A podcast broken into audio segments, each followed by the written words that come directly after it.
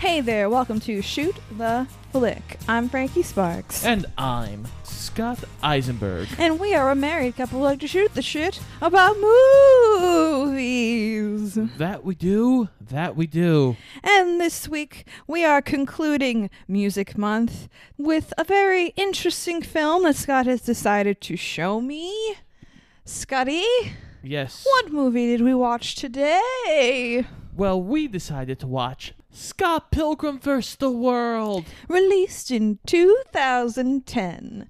Based on a graphic novel, we'll get to the details on that, but seeing as how it's me, and I'm the residential book nerd of Shoot the Flick, I did read the book.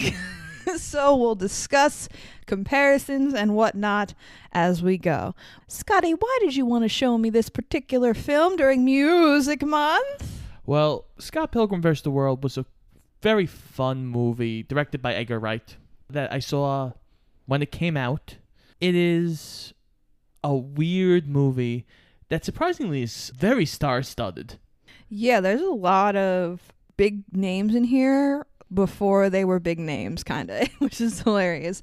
But particularly why we wanted to include this in Music Month is that because this movie was filmed in Canada, it utilized a lot of Canadian musicians for the soundtrack, including Beck.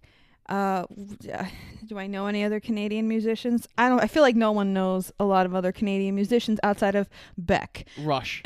Rush. I don't think there are any Rush songs in the movie. Though. no, there are none. Um, but Radiohead producer Nigel Godrich did the score of this movie, and he also helped Edgar Wright scout out different bands to write songs for the film. And there are musical numbers in the movie to the point where Edgar Wright actually stated that the movie was done in the style of a musical. But instead of the characters breaking out into song and dance when they are feeling a particularly strong emotion, they instead break into a fucking fight. Yeah, it's a very stylized movie. You can actually kind of tell it's an Edgar Wright movie because it is a little wacky, a little off the walls. He's kind of like our new Tarantino esque with his musical choices. Well, I don't think he's as dark and you know violent maybe as uh, Tarantino with his films, but I do understand the sentiment. Yes, that a lot of care and thought is put into his musical choices. I mean, just look at Baby Driver for example. That's a, a great example of Edgar Wright's care and love for music in his films. But um, I'll speak to the comparison between the novel and the movie. They're i mean pretty much exactly the same.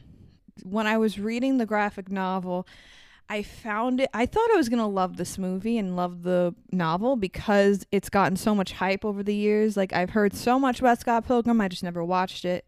It was one of those movies that was just constantly in the conversation over you go you got to see this movie you got to see this movie. And i am a big edgar wright fan so i did always want to see it.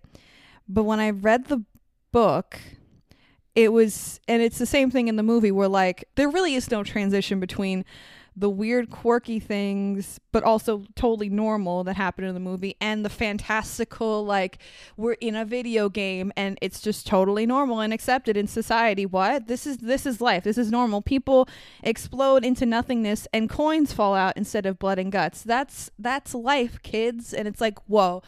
Okay, sometimes it worked in the novel and sometimes it didn't. And similarly, at least in my opinion, sometimes in the movie it works and sometimes it doesn't. Okay, so I knew from the get go. You might have thought you would have liked this. I thought you were going to be wishy washy with this movie from the very beginning. You're a very astute gentleman, Scott. Thank you. Uh, because this is one of those movies that is very weird. It, Yes. It is a weird movie, and I think you have to be willing to accept the weirdness and just kind of go with it.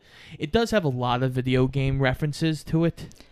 Yes, I knew I knew that much, but I thought that they would it would be okay. Like I wouldn't like I would get over that. I'm not a video game gal. Scotty's a video game man, but I'm not a video game gal. Like I can't even play until dawn without fucking killing everybody. Well, that's kind of but like not like uh, like accidentally. Like I don't mean to. I'm not doing it for funsies. I try to keep everyone alive because I'm a decent person and I want people to live. But like I kill everybody every time I play Until Dawn. and one time Scott got me to try to do um the Disney one. Was it Kingdom Hearts? Yes. And I sucked. I I, I can't do video games. That's like I have no hand-eye coordination. You It's were just- okay. I mean, I mean, you basically had to like hold my hand and be like, okay, now do this, now t- do this, and do tur press that button. I'm like, I this is not, I can't. And now I'm just relegated to watching him when he plays like the like the fun ones, like the Spider-Man game I've watched you play, the Batman games I've watched you play, because those are like basically like watching a movie or something. Like at this point, there's so many like cool cutscenes and stuff. But other than that, video games are not my my bag but through osmosis in pop culture like i just thought this movie was like a quirky fun little romp with like michael cera being you know his awkward self. And like i was like oh i'm sure i'll like that. You know Superbad wasn't terrible. I'm sure it'll be fine. Juno was good. I'm sure it'll be fine. But yeah i i basically agree with scott. I think you know there are good things about the movie and not so good things but we'll we'll get to that. This is Michael Cera at the time frame of he's his most Michael Cera-ness. Yeah, he was like hot shit at this time, I think, still. Yeah, he, he was. As we mentioned, this is a star-studded cast. You have Michael Cera, Aubrey Plaza, Anna Kendrick, Chris Evans. Like it's all Brie Larson. Brie Larson. you have a thank couple Marvel people in this movie. Brandon Routh is in this. oh, Uh, yeah, there's a lot of superheroes in this movie. So let's get into some of the preliminary fun facts, shall we? As we mentioned, this film was directed, co written, and co produced by Edgar Wright, who has made a bunch of really uh, standout films in the last decade or so. He is obviously, as we mentioned, behind Baby Driver, the Cornetto trilogy, which we all know and love. He most recently did Last Night in Soho, which I haven't seen yet. But uh, not that long after I think this comes out, it should be coming on HBO Max, so we will be watching it, I'm sure. Yes. But supposedly, Edgar Wright will be writing and directing a remake of the Running Man movie. Isn't that Arnold Schwarzenegger? That is an Arnold Schwarzenegger. what? How do you feel about that? Because you've seen that, right? Yes, I have seen. Running I feel Man. like that's on your list. it is me. on my list. Oh no! For Edgar Wright, I actually think it's a great choice because it is a weird fucking thing. The fucking villain is uh, what's his name from Family Feud? Um, Family Feud. Yeah, the original Family Feud. What's his name? Richard Dawson. Yeah, Richard Dawson is the villain of the Running Man. Really? Yeah, so- That's fantastic. Oh, now I want to watch that. yeah, okay. it's Arnold Schwarzenegger and Richard Dawson. Um, Ew. All right. Cool. yeah, oh, okay. So. and Jesse the Body Ventura. So it's a Oh well, we love that. so I don't have time to bleed. exactly Got it. Cool. Fun. Um, the movie's also co-written by Michael Bacall, who is also helping Edgar Wright with the Running Man remake, but he was behind the 21 and 22 Jump Street films, good movies. which were good movies. Fun fact, actually, when Scott and I first got back together as grown-ups, for those of you who don't know, we dated in like middle school, high school. When we got back together, he was like, "Oh, I gotta show you this movie. It's called Twenty One Jump Street." And I had heard of it, and I was like, "I'm not watching that fucking stupid ass movie. It looks, uh, it looks so stupid. I don't watch it." And eventually, he got me to sit down and watch it. I'm like, "Okay, you were right. That was really funny. that was good. Good job." a broken clock is right twice a day. I'm right more than twice a day. Oh, Thank you no. very much. But again, as I also mentioned, this movie is based on the graphic novels by Canadian author and artist Brian Lee O'Malley. There were six volumes of the graphic novel that came out between 2004 and 2010. And uh, we're going to get a little more into the novel later because there is some alternate ending situations going on towards the end of the movie that had a lot to do with the release of the last Scott Pilgrim book. So it's it's a whole hot ass mess, but we're gonna get to it. Also, I think there's a video game now. Well, there is there was a video game released along with the movie, Ah, okay. but uh, it was delisted in 2014 due to the licenses running out. But then I think it got re-released in 2021 in honor of the film's 10th anniversary. And I think there's also an anime television show in development for Netflix because why not? Netflix is just buying everything and being like, we're going to make a series about it. well, again, this is one of those movies that is very cult now. Yes. It's because it did not do well. No, it flopped. It flopped hard. There was a budget of $85 million, which makes sense because the graphics and special effects in this movie are like everywhere and anywhere. But the worldwide gross was only $49 million. So it didn't even kind of make its budget back. However, it does have a pretty favorable Rotten Tomatoes rating in the 80s. So eventually it did come around and become kind of a cult classic in that sense. So, are we ready to get into this nitty gritty, or you got any more? Uh, no, no more preliminary fun facts. Okay, so let's get into Scott Pilgrim versus the World. I will say though, one last thing before we start. I do think I liked the movie more than the book, which I feel like is a rarity just in general in life. Usually the book is always better than the movie. I think in this case I liked the movie better than the book because it was easier for me to get into the fuckery of the film, which we'll fucking get to because it's literally all over it. And the whole movie is just fuckery, but not necessarily in a bad way, but you know what I'm saying. Anyway, let's get into this thing. so we start out with we meet our main hero, Scott Pilgrim. Played by Michael Cera. And he is 22 years old. Yeah. Uh, fun fact the studio wanted Seth Rogen in the part but uh, Edgar Wright pushed hard for Cera based on his performance in the hit show Arrested Development.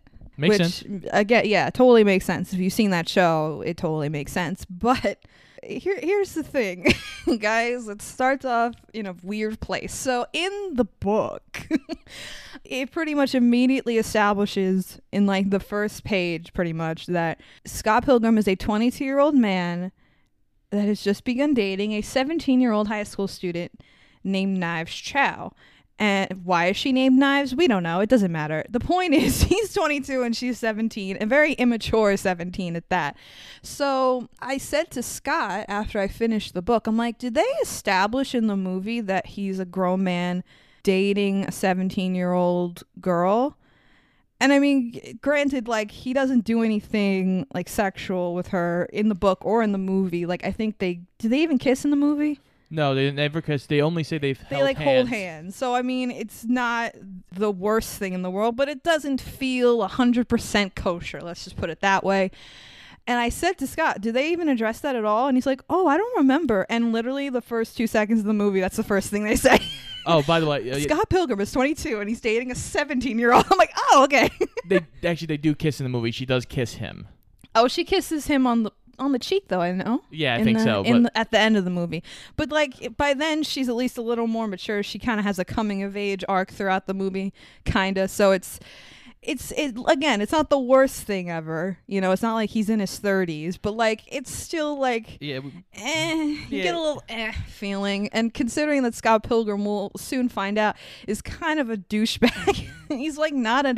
That's the thing that's annoying too. Is like you you can't connect with Scott Pilgrim at all as a fucking character, at least in the beginning, because he's such a fucking asshole and a fucking idiot.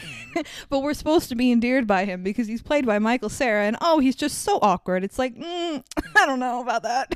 well, he's definitely awkward, but uh, yes. I think this is why they chose Michael Cera, and I think why it makes sense is Scott doesn't realize he's an idiot.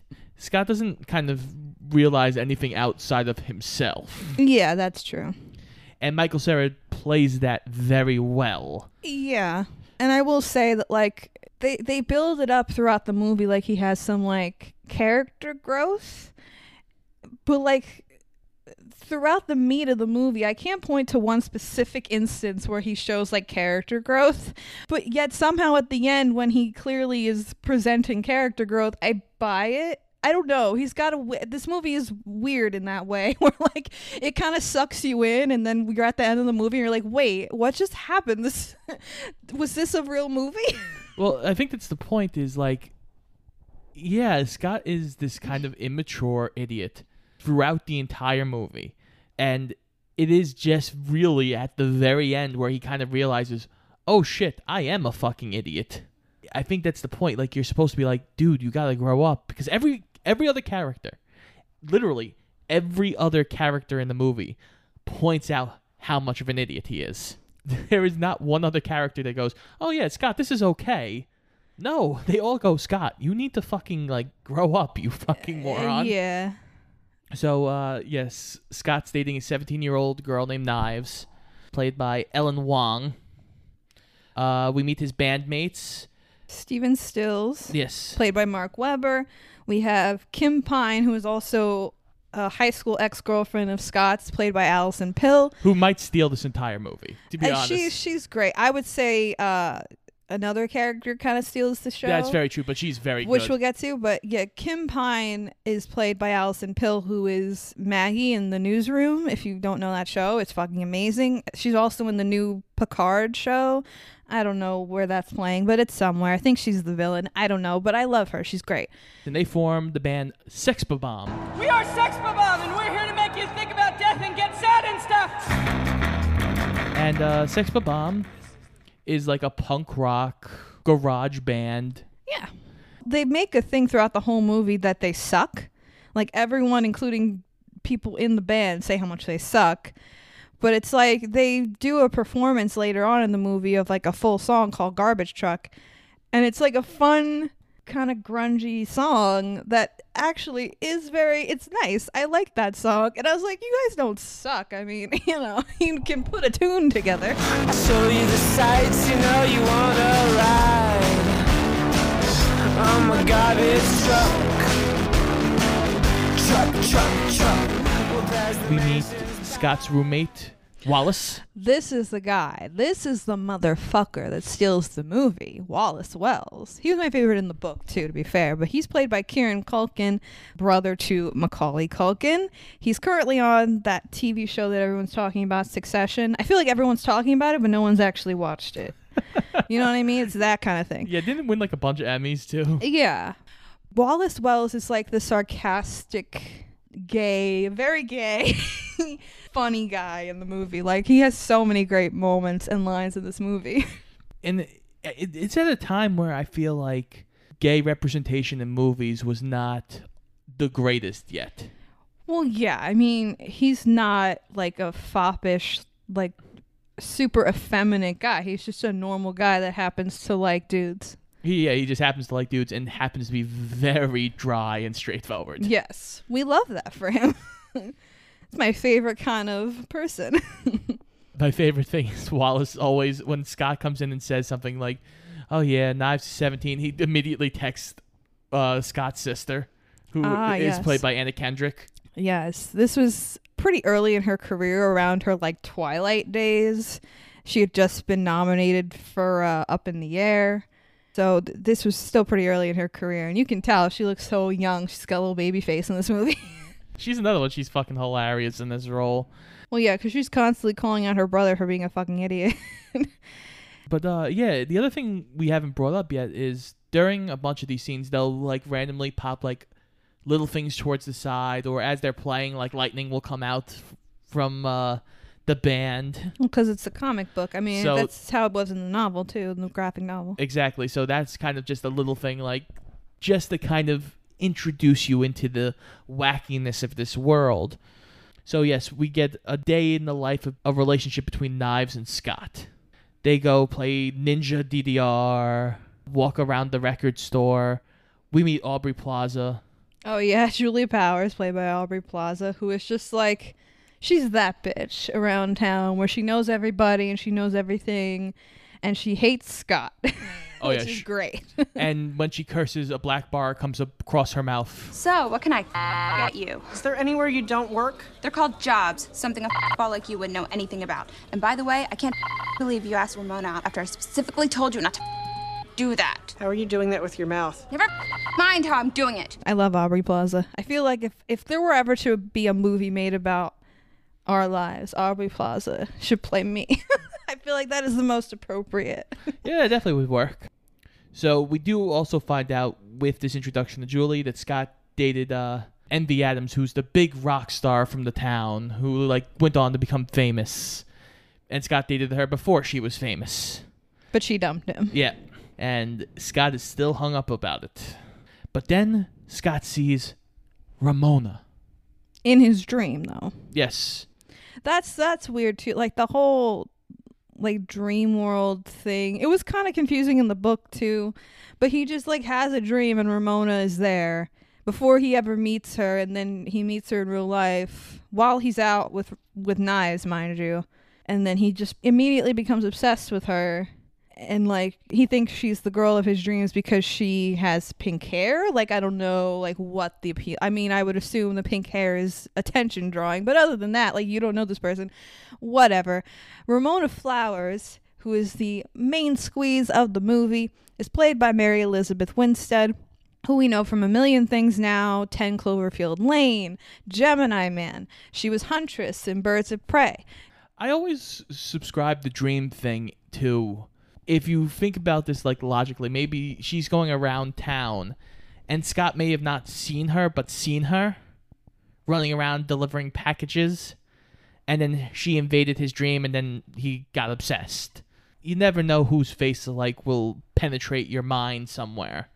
I don't know. I mean that that might be true, but honestly, like it, it's just one of many instances where like the transition between reality and fuckery is very blurred, which again isn't always a bad thing. Especially in the beginning, it's a little jarring. Once you kind of get into the movie, you kind of forget, and it just becomes, you know, a natural part of the the deal. But at least for me, it took me a while to like get into it.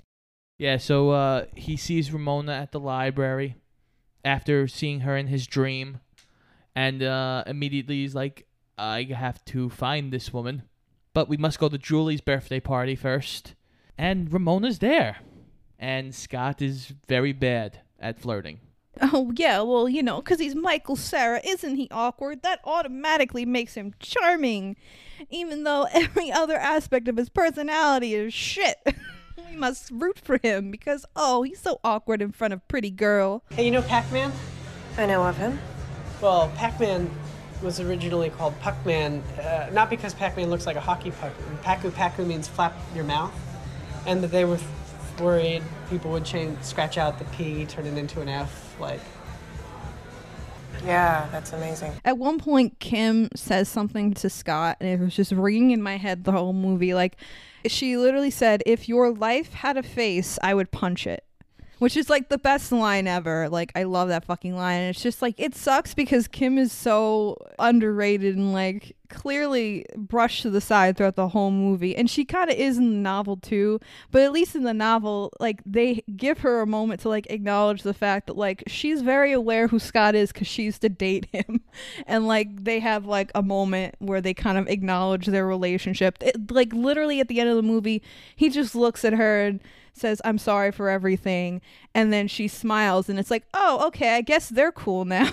Well- like any trauma that he inflicted upon her that we haven't discussed this whole time is magically gone now because he said sorry. well, because you look at it this way, Ramona brings it up occasionally that there's always a dumpy and a dumper, and a dumpy always takes the brunt of it.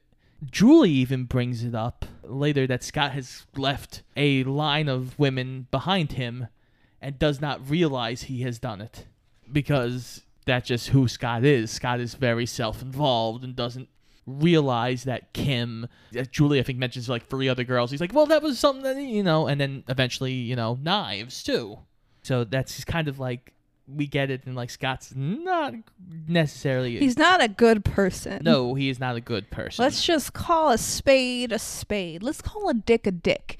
He's not a good person.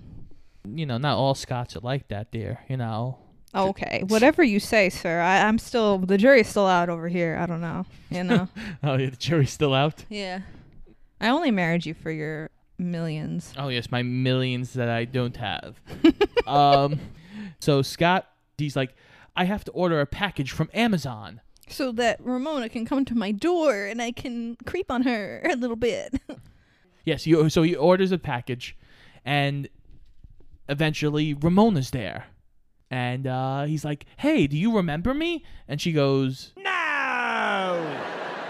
so they kind of awkwardly flirt, sort of, kind of, a little bit, and then he asks her out. And she's like, if you sign for this fucking package, I will go out with you. But can we just like get this over with, please? Which is a ring endorsement for going on a date with someone. And then next scene, they're going out on a little date, question mark. She she came to see his band play the first battle of the bands. Ah, yes. At a club venue, whatever, called The Rocket. And it has like a little title card underneath, which I found funny. It says, The Rocket. Fun fact this place is a toilet. And I was like, they have their own fun facts too. Yes, they play their song "Garbage Truck," uh, which Knives really loves, and Knives literally passes out like a fucking Beatlemania fan or something. Uh, which is okay because uh, you know Ramona and Knives are in the same venue, so obviously Scott is freaking out. So when the 17 year old girl passes out, it's a it's a great relief to Scott, which is okay. And then they're playing, and then all of a sudden, this is where like the movie, I guess, really starts the fuckery of the movie.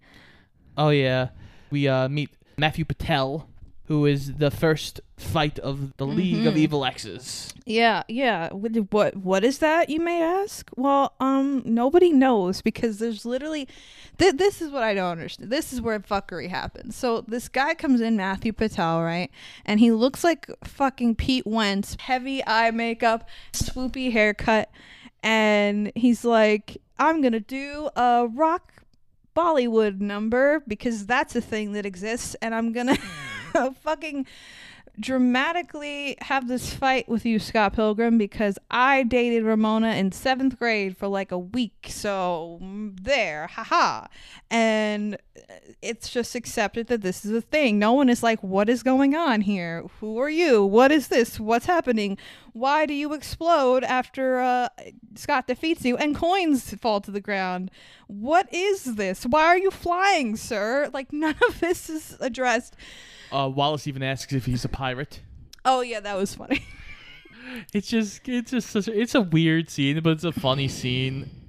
It's like oh okay, and they, it's done. It's like it's all just accepted as normalcy.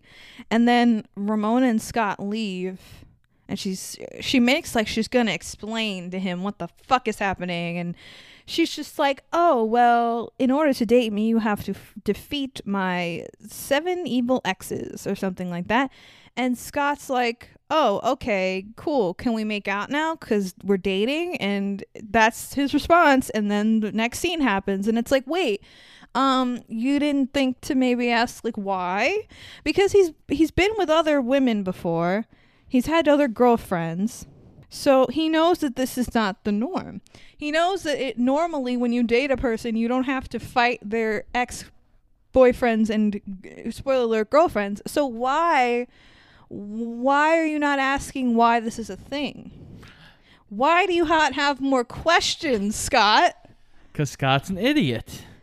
yeah, we're on the fucking crazy carousel, as I like to call it. But it, here's the thing: at this point, we still have to establish that Scott is a horrible person, right? So he's like, "Well, I'm still technically dating Knives, but I'm just avoiding her because I don't want to break up with her, and I'm also seeing Ramona because I like girl with pretty." Bright hair even though i just had to fight and possibly kill a, another person it's not clear if the guy is dead. We don't know. Coins fell out of his body, but we don't know what happened. Anyway, they have a rehearsal, and Ramona comes over. She comes over, and her hair is a different color. I believe it's blue Yes. now. And she's like, Oh, I change my hair color every week and a half. Like, haha, get used to it. Cheeky, you know, oh, how precious. She's so wacky. And Scott goes off to the side, I think with Wallace or Yes. one of his friends, and he's like, Oh, I don't know about this. She's fickle and impulsive. Ugh, it's like a red flag. Are you fucking kidding me, sir? Sir. Sir. Well, are you f***ing kidding me, Bethany? Are you kidding me? Are you kidding me? Are you kidding me? What are you talking about? She's fickle and impulsive. Ooh.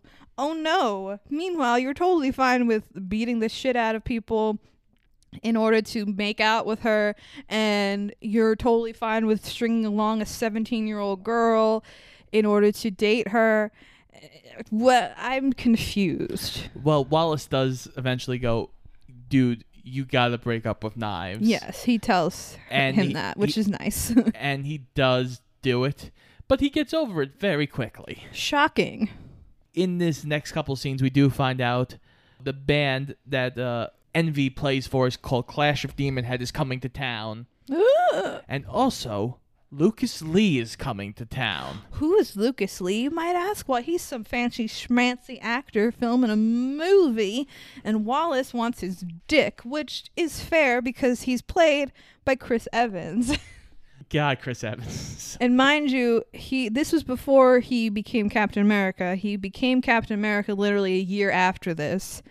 And uh, fun fact, there were other people considered for the role of Lucas Lee. Rob Pattinson was considered, which would have been funny given Twilight, because Yeah. Twilight was still a thing at that time. It was still pretty fresh from Twilight days. But also, Sebastian Stan was considered. Ah, Bucky Barnes, which is kind of funny. But um, yeah, it's kind of great seeing him in this.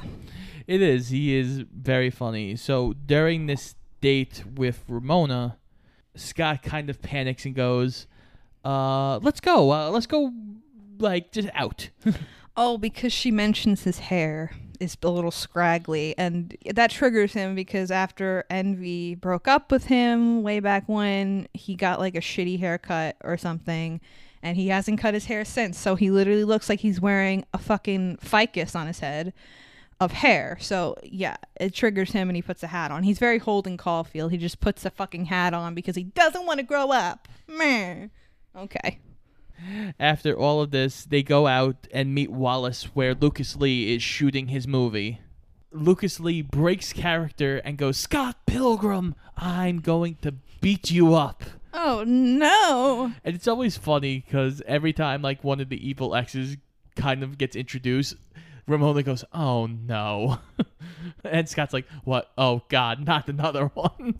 Oh my god, it's funny too because especially in this scene where he's fighting Chris Evans and like his many much stunt doubles. It's so funny because it's very, very, very, very, very, very, very, very obvious when it's not Michael Cera and it's a stunt person, which it's so obvious that I feel like it has to be purposeful. Yeah. Because the stunt guy is like clearly a lot more jacked than Michael Cera yeah, it's it's a fun fight scene to the point where Chris Evans like, "Oh shit, man, I, I didn't know," and he goes to help Scott up and sees, and then he just punches him back down. He's like, "Oh." And then Scott's like, I bet you can't do a thingy on that rail over there. oh yeah, he's a skateboarder, man. He's so cool. there's girls watching, and Chris that's Chris Evans' trigger to try Yeah, I and do this guess so. grind on the icy rail. It's it clearly it, they play the scene like a fucking like Tony Hawk game or something. That's like- exactly yeah. yes. And it's funny, and then he blows up at the end, and he's like, "Oh yeah, oh man, I didn't get his autograph. Oh well," and that's the end of the scene. Ramona does leave. Scott's trying to call her, and she's not answering. But he does get a call from Envy. Who's played by Brie Larson, and she's doing like the weirdest, like baby girl voice, and I hate it. it's so creepy sounding. And she just kind of plays with his head a bit. Yeah. This leads to Sex Bomb is now opening for Envy. Yeah, at this show, we get the song Black Sheep, which I think for a lot of people, from what I read, it's like the favorite song of for a lot of people. It was actually sang by Brie Larson in the movie. Hello again,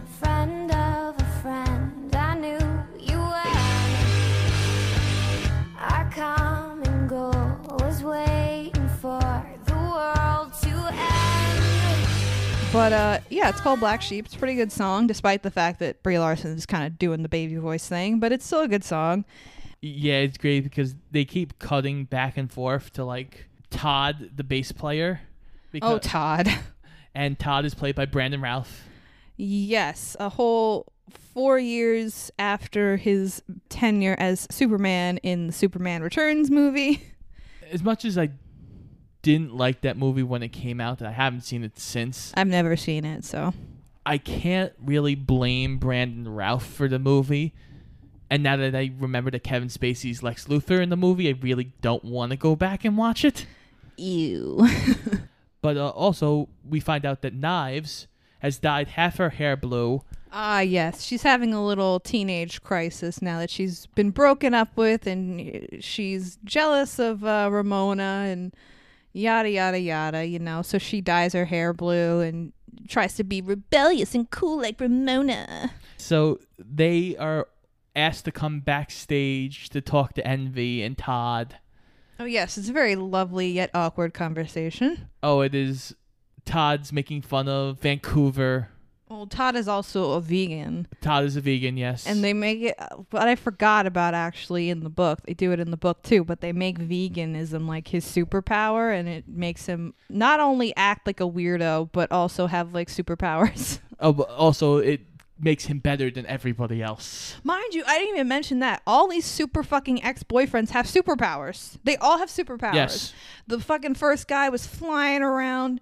Fucking Lucas Lee was super strong. This guy, Todd, has vegan superpowers, which I don't understand how that works just logically, but it's fine, whatever. The point is, everybody's got superpowers in this world that nobody has superpowers, but just these magical people have superpowers. And that's, it's fine. Well, I think Not addressed ever. Well, I think Ramona can transport dimensions technically. Yes, that's in the book too. Yeah. Um, and he's beating the living hell out of Scott. right, but then Scott defeats him by making him drink actual milk. And then And then the vegan police the show ve- up. yes, the vegan police show up, which was funny because who's that guy? Thomas, Thomas Jane? Jane. Thomas Jane shows up, and I'm like, that's a person. Who is that? He was the uh, first Punisher. that was so weird. I'm like, I know that guy. Yeah. uh, I honestly think Thomas Jane is kind of underrated as an actor. So the vegan police show up, and uh, and they like destroy him, which is how Scott wins. And then as they're leaving, Thomas Jane and the other vegan police officer like, yeah, like do a high five and run away. it's so funny. it's like out of a fucking like comedy sketch or something. well, it's hysterical because they're like, "This is your third strike. You knowingly ingested gelato." He goes, "Gelato's not vegan. It's milk and eggs, bitch." oh my god! But like their their battle was actually fun because they did the bass battle. At Yeah. one point, they're both doing like bass stuff, and it's cool. And then Todd punches knives in the face and knocks and the knocks dye the out of highlights out of her hair. You punched the highlights out of her hair. He punched the highlights out of her hair. You are incorrigible. I don't know the meaning of the word. Okay, can we address the fact that this grown man just punched a 17 year old girl in the face? Okay, let's not do that. And then Scott is like, "You cocky cock," and then fucking starts the fight. Uh, that one was was at least because the, the Lucas Lee fight was fun, but I feel like it was too short. I was like, I wanted it to even be longer. And like for Chris Evans to have more things to do. I feel like his character was just like meathead Hollywood guy, and he didn't really have as many like fun little punchy lines or anything. He well, he was probably on set for like Probably a day, I would Maybe imagine. two. Maybe two. Yeah, exactly. But like Todd, Todd at least had like some more quirks to him. It was funny. well because we have seven evil X's. We kind of got to keep moving on. yeah, that's fair. That's fair. So they go out after this fight. Scott's clearly being like, "Fuck, man! Like this is way too much at this point." He's freaking out, and uh, Ramona's fourth evil X shows up. Ah, yes. Roxy, played by Mae Whitman, who obviously voiced Katara in Avatar The Last Airbender. And she also played Anne in Arrested Development, which was Michael Cera's girlfriend in that show, which is kind of funny. But uh, yeah, like multiple times, Scott says like, "Oh, I have to fight all your evil ex-boyfriends," and Ramona will correct him and say exes. After a few times, he's like, "Why do you keep saying that?" And all of a sudden, Roxy comes in and is like, "Bitch, I'm here." and what's weird about it also is that despite the fact that they have alluded to both violence against women by Todd punching knives in the face and like sort of inappropriate relationship with an underage girl, they for some reason decide to draw the line at a man physically battling with a girl because they they make a point. And they also do so in the novel of like not making Scott directly fight Roxy Yes. because he can't hit a girl. But meanwhile, two seconds ago, you just had Todd punch her in the face. just punch punch knives in the face. Well, he does accidentally punch her in the boob earlier on. Yeah, But he, doesn't does. realize she's a woman at that Uh, point. Right, that's fair. I mean, that's not you know, it's that was more played for like you punched me in the boob. That's like more of a laugh. uh, Like that's fine, but they purposely in this battle scene they have Ramona first fight Roxy. Then Roxy's like, I need to fight Scott Pilgrim. meh." So Roxy literally like a fucking uh fucking improv sketch grabs his arms and like Yes, Ramona fights Yeah. for him like as Scott and it's like okay I I understand the impulse to like I appreciate the impulse even to not have Scott directly punching this girl in the face mind you she's clearly there to fight this person like in a Yeah. battle setting but like even so considering how this movie has treated young women thus far i wouldn't think that like this is where you're gonna draw the line but okay Well, we gotta look at it this way. When you look at it through Scott's eyes, yes, the dating of the 17 year old gets ripped apart by every other character in the movie. So we all know that's bad. Todd is part of the evil X's. So Todd hitting knives, he's evil. We've already established that by calling them evil X's. right uh, you know, so it's easier for me to understand them drawing the line here. But then the fight ends with Scott poking her knee. oh my god okay can we okay okay okay um i don't remember if this is particularly how the fight ended in the book like specifically like this but maybe it did and i just missed it but like in this movie it is very clear that roxy like arrives to death she arrives to death i don't want to say the word but you know what Say i'm it. saying Say it. no, Scott, I'm a lady. The point is, it's gross and it's uncomfy. And it's like, okay, we just made a whole song and dance about, oh, we can't have Scott, the man, fighting the woman, Roxy, but we can have him poking the inside of her knee to make her arrive to death. She arrives and then explodes, like literally explodes. And that's that's the end of the scene. So she. What? What'd she do? Stop. What? I'm not saying it. It's so weird and gross and uncomfortable to watch. There's lots of moaning going on. I don't listen. Like eh, whatever your kink is, like you do you, boo boo. But like, I don't like. I just felt I felt like I was intruding on something that I didn't need to see. Just saying.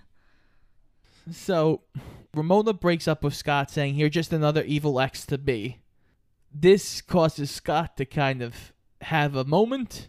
He's upset, but the band must fight in the next Battle of the Bands against the Katayanagi twins, who both dated Ramona.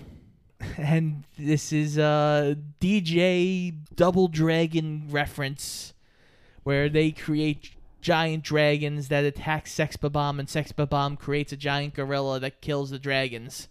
But who's in the audience of this show? Ramona is there with green hair now, and she's talking to Gideon. Yes, uh, Gideon Graves, who throughout the movie is referenced multiple times as like this big wig record producer, but uh, we find out around this time that he's also Ramona's ex-boyfriend. It definitely hits different because earlier on in the movie, like Ramona and Scott have a conversation where he's like, "Is there any boyfriend that you haven't dumped?" And she's like, I pretty much have done all the dumping, but in this particular situation, it, it feels different. It feels like he definitely has a hold on Ramona Gideon. So he's played by Jason Schwartzman, who we have talked about before on the show because he's quite the Wes Anderson staple. We talked about the movie Moonrise Kingdom not that long ago, and he was in that movie. He was. And um yeah, he just plays a douchebag in this movie. Like most of the other characters, there's not a lot of non douchebaggy characters. No, a lot of the characters are kind of douchey. Scott basically confesses his love to Ramona, and she proceeds to dump his ass. Well, he, he confesses his lesbian. oh God. Well, you know, we can't we can't all be perfect, Scott. Okay. I know you play mysterious and aloof just to avoid getting hurt. And I know you have reasons for not wanting to talk about your past. And I want you to know I don't care about any of that stuff. Because I'm in lesbians with you. What? Wallace basically tells him like, you know, if you really love this girl, you gotta fight for her. And just to backpedal a little bit, yes, Wallace does give him this whole rah rah speech, but also Sex Bob-Omb has dropped Scott and signed with Gideon. Oh yeah. So Scott has lost everyone. we proceed to play this really sad Ramona song, which earlier was performed a, a little bit by Michael Cera, but then they, after the breakup, play like a longer version of it performed by Beck, which was cute. But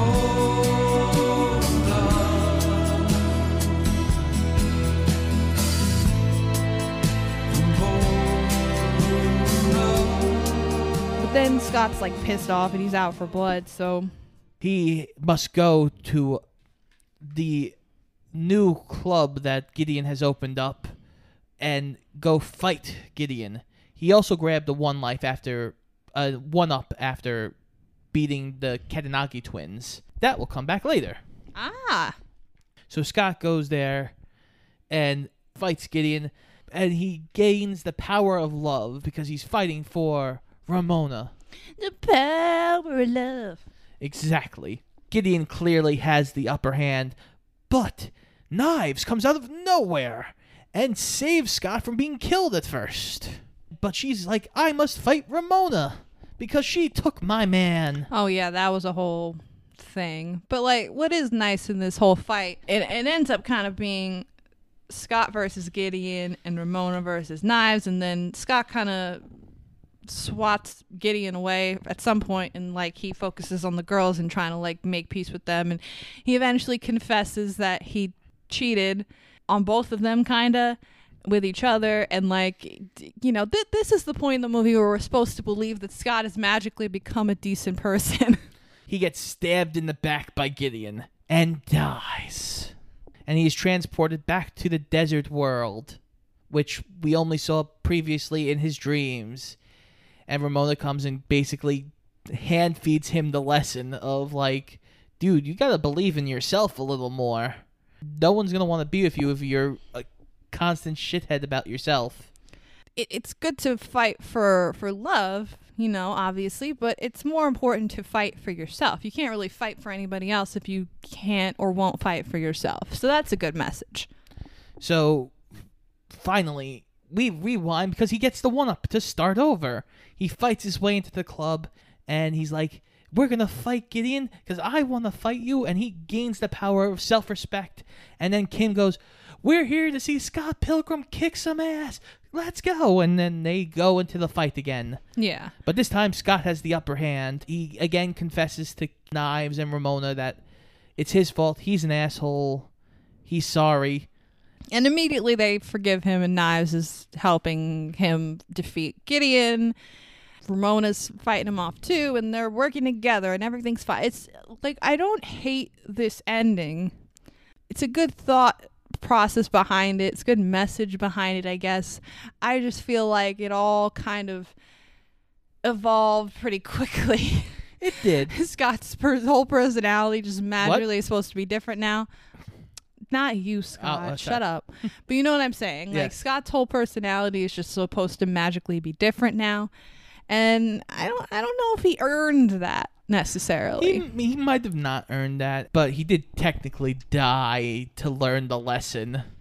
I, I get what you're saying. I'm not saying uh, again. I, I, you know, I'm on the fence about it. Let's put it that way. I'm on the fence. But yeah, they beat Gideon, and uh, there's one last thing. There's Nega Scott, but that kind of goes nowhere. It's yeah, that was really so important. weird. I remember Nega Scott, I think, being in the book, I believe, but I, I don't remember if anything really came out of that either. So maybe that was just in the book, also kind of something meant for yucks. But yeah, it, it was just like a quick, like little joke, I guess, that kind of felt flat, but whatever. Anyway, at the end of the movie, Scott and Ramona get together and they run off into the sunset together and everything's hunky dory.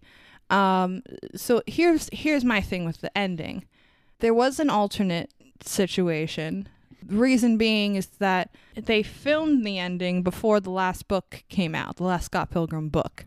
In the original ending, Ramona decided to leave on her own and explore what she's like without a boyfriend, and Scott and Knives actually get back together, which also I wouldn't say is a perfect ending because even though Scott and Knives have both evolved and grown up a little bit, it's still not really the ba- they still don't really have a basis for like a real like fucking relationship let's be real. But then again neither do scott and ramona i think. But i do like the idea a lot that ramona leaves on her own to f- like just be by herself because it's clear that this girl has gone through a lot of relationships and never really been single which also isn't the healthiest thing to do either so i feel like that was good and the idea of Scott and Knives getting back together at this point after they have kind of both grown up and matured a little bit isn't the worst idea despite the age difference, Well, right? Yeah, that's not. That's despite the age difference. Also, earlier on in the movie, he calls Envy by her original oh, name. Oh, Natalie. yeah. Natalie, and she's like, "No one's called me that in a while." He goes, "Maybe they should." Yeah. And she kind of has a moment. So, could that have come back somewhere here? Yeah, I don't know. Maybe for the movie, it's it's hard because a there are a lot of characters in the movie, and b I don't feel like Michael Cera really has any chemistry with any of the love interests in this movie. No, he doesn't. He has a little bit maybe with Mary Elizabeth Winstead, but even that is like I a think- stretch. I don't think Scott's meant to be with anybody in this movie. To be honest, I yeah, I would say that's true too. I think the Scott character, yes, while he's infatuated with Ramona Mhm. and he likes Knives as a friend, Yeah. I think if you were to continue all these relationships down the line, They'd fall apart. They'd fall they- yeah, apart. They're not, you know, they're not based on anything deep or anything. You know what I mean? But the reason that that original ending kind of didn't happen is because after the last Scott Pilgrim book came out, with Scott and Ramona getting together at the end, test audiences saw that original ending of the movie and were like pissed off, so they filmed a new ending to match the book in which after Ramona basically remarks that, "Oh, Scott and Knives, you make a good couple, you make a good team," and walks away. Knives turns to Michael Cera and says, "You bet you better go get her." And he goes and gets her, and then they again, him and Ramona walk off into the sunset, which isn't like a, a bad ending. I wouldn't say it's a bad ending of the movie, but I would just say, in some ways, it really does kind of undercut the whole like oh you don't need to fight for love you need to fight for yourself and self-respect and you know all that like i yeah it, it does undercut that a little but i feel like the the point of that big fight scene was saying like oh you know you can't love someone else until you love yourself which isn't that's very true you know what i mean so i feel like in a way it kind of undercut that It does. It, it does undercut that a bit. As an audience member, because he did have this whole big fight, he fought seven people for technically Ramona. Mhm. For him to end up with knives would seem weird. And because everyone also badmouthed their relationship the whole time, I agree. Also would be weird. I agree. I think he. I think they both should have went their separate ways. Knives should have went th- her separate way, and they all, you know, be great friends, and that's it. and maybe you have a sequel later on, and maybe we can explore that another time. Maybe, but yeah, it just you know, it it would have been okay. I feel like if nobody got together at the end, but you know, Hollywood, uh, People fuckery. must end up together. Right. It's got to be a happy ending where people always, you know, end up in a couple. And, like, it is what it is. But I just feel like that would have been a stronger ending if they all went their separate ways and were stronger for it. That screams to me of like the studio was like, "Hey, Oh, yeah. we I'm need to do this this way." Yeah. But that is Scott Pilgrim versus the World. It is.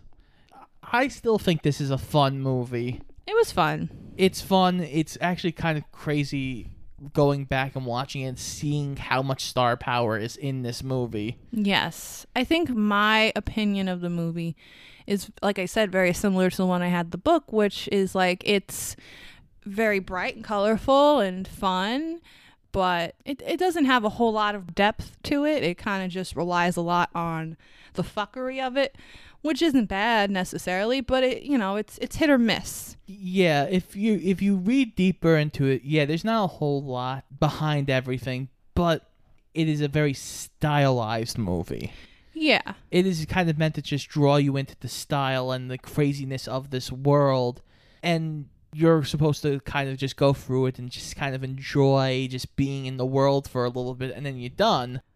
But yeah, I will say that like I, I got into the movie I think more than I got into the book. I think the movie did a, a better job at kind of sucking me into the world. But that might just be a personal preference for me. Like other people might have felt the opposite way with the novel, and that's that's fine. I think it's more of a personal preference in that regard. What did you rate Scott Pilgrim versus the World, dear? I gave it a three and a half out of five stars. Not a bad score, not a bad. I have it at four out of five. Yeah, so that was Scott Pilgrim versus the World. Now, next week, we will be going back to our MCU monthly series. Ah. The new Thor movie will be coming out soon, so we are going to discuss Thor Ragnarok with our special guest who we will reveal next week. Yes, Very excited to talk to him. Yes, it should be quite a good time. But until then, this has been Shoot the Flick. I'm Frankie Sparks. And I'm Scott Eisenberg. Make sure you check us out on Instagram and Twitter at Shoot the Flick and check out our weekly episodes every single Wednesday on iTunes, Spotify, Google Podcast, and iHeartRadio, and pretty much anywhere else you can find a podcast. And make sure you come back next week for our thunderous, muscle bound movie adventure. Uh, so Frankie, I have seven evil X's and No, no, I've won already.